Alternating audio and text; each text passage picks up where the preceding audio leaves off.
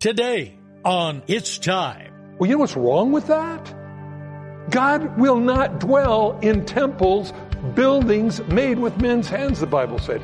He dwells in you. Isn't that great to know? calling, it's time. It's time. It's time. Welcome to It's Time, the daily Bible teaching program of Mike Kestler, pastor of the River Christian Fellowship in Twin Falls, Idaho. Today, we're going through the book of Exodus. So turn there in your Bible and follow along with Pastor Mike.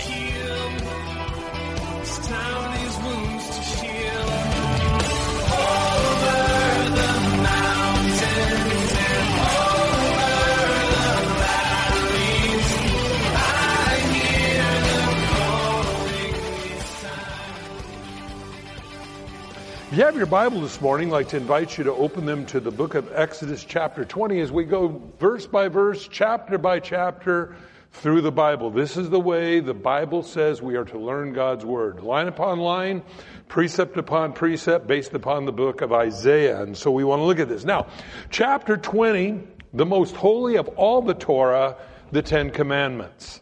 Now, again, we've talked about this, how you'll go to college and you'll go to your psych classes and study Jung and Freud and all these different people to try to figure out the psyche of man. Well, if you want to know really the true psyche of man, it's all found in Exodus chapter 20. What's right with man? What's wrong with man? It's all right here because it tells us what the deficiency is. Now, remember back in the book of Genesis when Adam and Eve ate of the tree, God said, the day you eat of the tree is the day you'll surely die. Now, Adam and Eve ate of the tree. They didn't bite into whatever it was. People always say, well, it was an apple. We don't know what it was. It doesn't say it was an apple. It just said they ate the fruit of the tree. God said, don't eat of it. They did the opposite. Well, God just doesn't want you to be uh, like he is. You eat of the tree, you'll be God. That's what Satan told him. Listen, there's a lot of things in this life that we're not to do. The, if your parents come in and say, honey, don't drink the stuff that's underneath the sink, it isn't because mom doesn't want you to be like she is. She knows there's a lot more bad things under that sink. Now, here's the truth. Animals could have ate as much as they wanted of that tree. Because people oftentimes try to say and fault God. How could a good God put a bad tree in the garden? I think that's a logical, a logical thought. But the Bible doesn't say it's a bad tree for animals or certain animals. It was bad for us. Not only was it a test, and I want to go back to this word. I want you to remember this word because we're going to get into it as we go deeper into Exodus chapter 20. But it's a test to see will you obey me or will you obey yourself or the devil? Well, we remember they ate of the tree. Something did die in them. They didn't fall down dead, but God said, Where are you? In the cool of the evening, as he had come and walked with man, where are you? Oh, poor God, he didn't. He lost Adam and Eve. No. God did not ask that question because he didn't know where they were. He asked that question because they didn't know where they were. Remember that. Sometimes God will come to you, me, in a course of a lifetime and say, what are you doing? It isn't that God doesn't know what we're doing. It's that do we really know what we're doing? Are we on the right road? And so as we look at this, again, the Ten Commandments were written. Now last week, we got up to the end of the actual Ten Commandments. The people of Israel are gathered at the base of Mount Sinai. They put up that yellow police tape, do not cross at the base. If you went past it, you got killed. God had parameters set. Now, I'm just kidding you about the tape, but they were allowed to come up so close to the mountain and no farther. And God spoke from the mountain to the people. Now, oftentimes we miss this because I think we've seen so much of the movies and different things that were written. We see these different ideas that that God uh, Moses just comes down with the 10 commandments and and everything like this. The 10 commandments in fact were written on the tablets of stone, but that was after God audibly spoke to the children of Israel and said this is what I want from you. Now, again, as we read this and have looked at this, you're going to see the purpose for it. And I think this is really important. We find several things here. Man by nature is idolatrous. We like to worship what we see. God said, don't make any graven image. And the idea of that is that we take something heavenly and, or, and, we try to carve it into a form and say, this is what God is like. God is not limited by our carvings. God is not limited by our ideas, and God is not limited by who we think He is. Let's pray. Father, as we go into your word now, may your Holy Spirit speak to us. Cause us to understand more of your love, more of what you're like, showing us that these are not to justify man, but to show us how desperately we need a Savior. And so we ask you now in Jesus' name that you would speak to us through these words in your precious name. Amen. We have again the Ten Commandments. Most of us are familiar. He said, I'm the Lord your God who brought you out of the land of Egypt, out of the house of bondage. You shall have no other gods before me. God is exclusive. There's nothing else like him. There's not, none like God. And so because of that, there is no other gods before him. Now we're going to talk a little bit about that when we get at the end of the chapter as well. And I, I know for some of you that were here last week, this is review. That's okay. He said, you shall not make for yourself any carved image, likeness, anything in heaven above, or that which is in earth beneath, or in the water, or in the earth to worship, by the way. That doesn't mean that if you have a plastic figurine of a dolphin that you're sinning. I actually have seen people take this verse out of context and they went through their daughter's uh, uh, bedroom and all the little Barbie dolls and all the little dolphins and all that stuff. Gather up, these are all idolatrous, you know, and crazy stuff like that. Well, that's not what it's talking about. It's talking about where you would carve something to worship it. In fact, idolatry became so bad in Israel, the Bible says, uh, he said, with one piece of wood, you'll carve a statue and you'll worship it, and with the other piece of wood, you'll cook your beans on the fire with it. He goes, doesn't this kind of like show you you're like not connected? Well, he says, be careful of those kinds of things. Why? We are idolaters. We worship what we see. Now, oh, I would never do that. Just that my new Corvette, you know. Hey, if you get a new car, let me tell you something. We're get we a little bit because we watch out for door dings, don't we? There's always a door dinger someplace. And I'll tell you something, I have parked a 100 miles out at Walmart, so I won't get a door ding, and I'll walk out there, and here's, there's and there's a hundred parking spots and they park right next to you. Why is this? It's like kinetic energy park here. I don't know why, but the thing is you think, why do they do that? Hey, we're idolaters by nature. We just are. We worship what we see. We worship our, our, our careers. We, we can worship the diploma on our wall. It says, this makes me a somebody with a gold seal on it. Really? Not really. Because remember again, this is the thing we always have to remember. We're one breath away, one heartbeat away from leaving it all. By the way, we have that screening thing here this week. You can come down and they'll check your veins, they'll check your arteries, they'll pop the hood open, change the oil. I don't know what they do, but they do something in there. And they did it to me two uh, months I, I, went in, they did that, popped the hood. They go, yeah, you know, you can change the oil. I don't know what they did to me. They had hoses hooked to me, all that kind of stuff. They said, oh, you're good, you're good, good, good. You know, and uh, two months later, I have a, a coronary heart attack. I, I died for two minutes. Whole left side of my heart plugged with with uh, COVID, by the way. It wasn't cholesterol. But the thing is, it's good to have a checkup. So we have that here. So you can do that. But anyway, dirt trail, I'm back now. Okay. We, we like to worship what we see. We're idolaters by nature. And we try sometimes to put God. Now, this is, okay, I can't stand it. I, I get so excited when I read the Bible. Let's just go to the end of the chapter. We'll come back.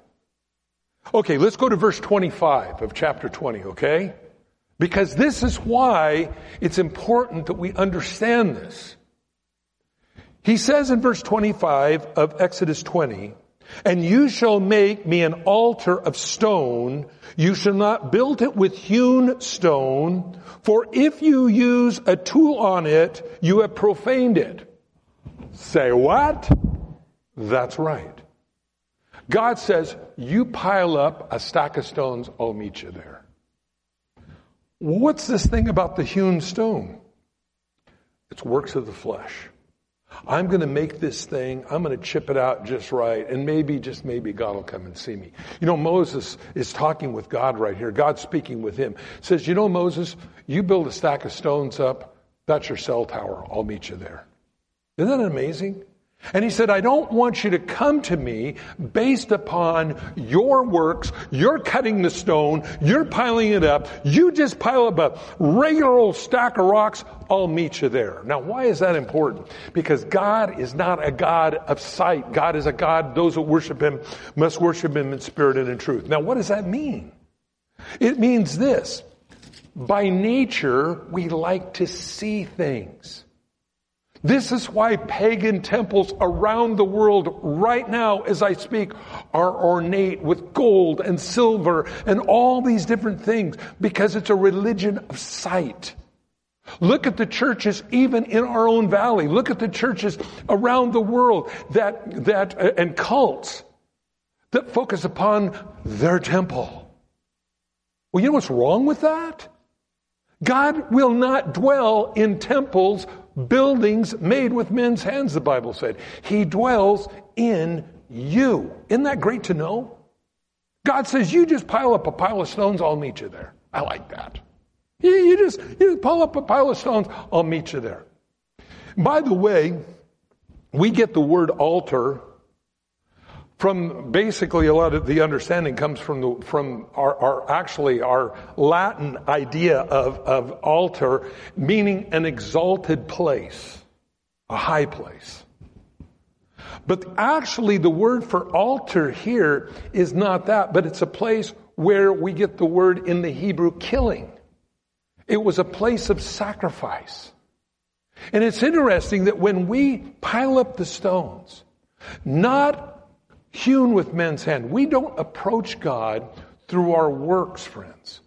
And this is so important when we understand that because it's not by works, lest any man would boast, that we come to God. There is nothing that you me do in ourselves to generate righteousness.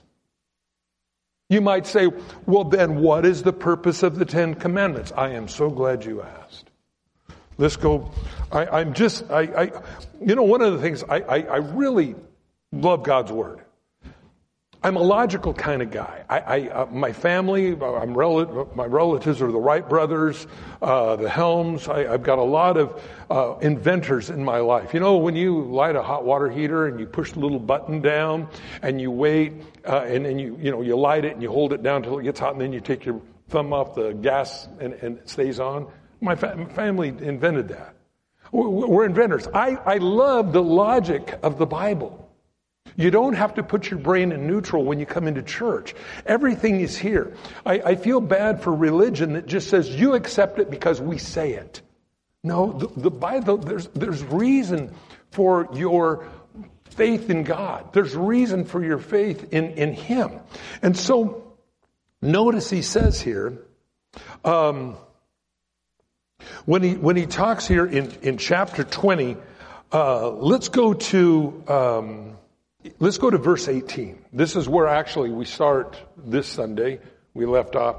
By the way, just to finish up very quickly, um, Ten Commandments show us what's wrong with us. By nature, we're selfish. By nature, we're adulterers. By nature, we're covetous.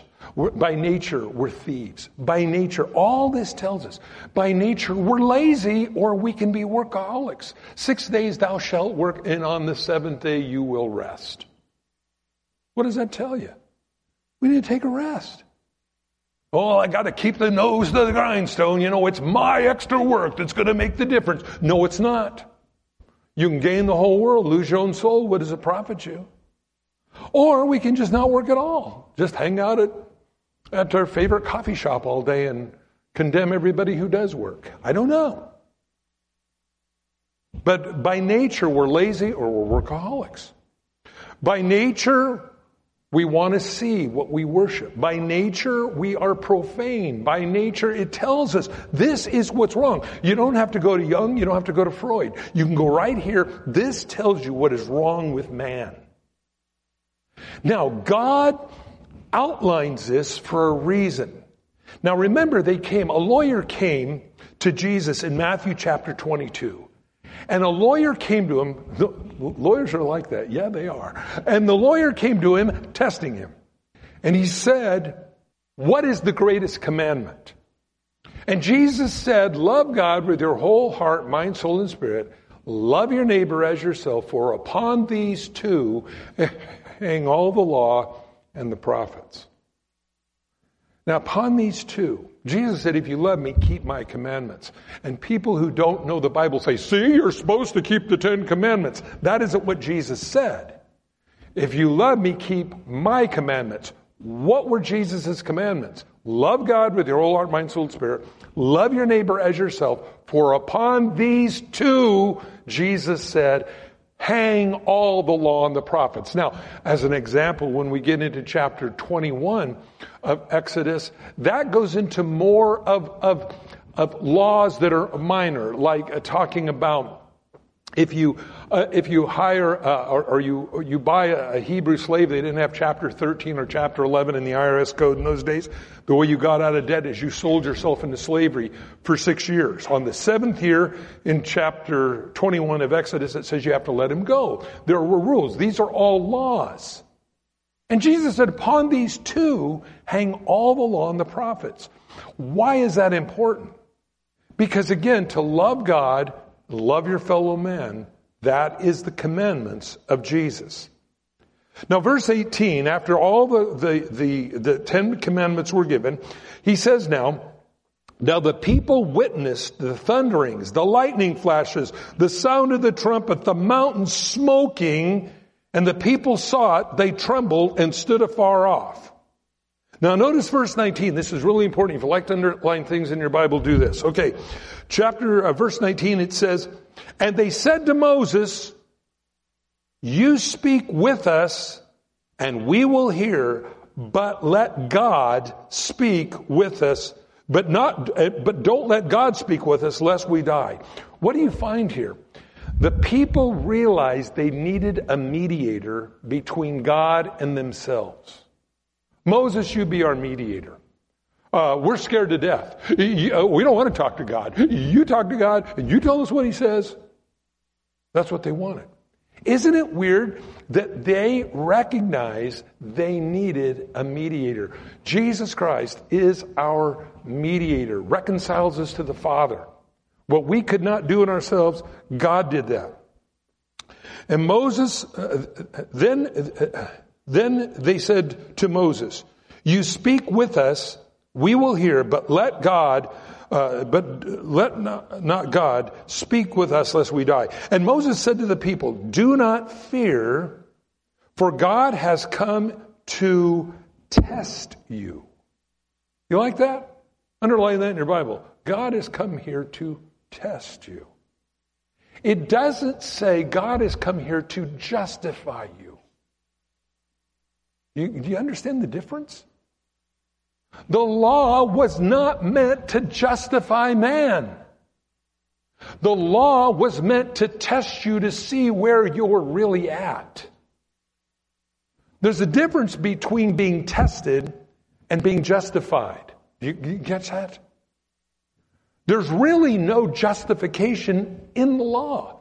The law is a test to show us what we're really like.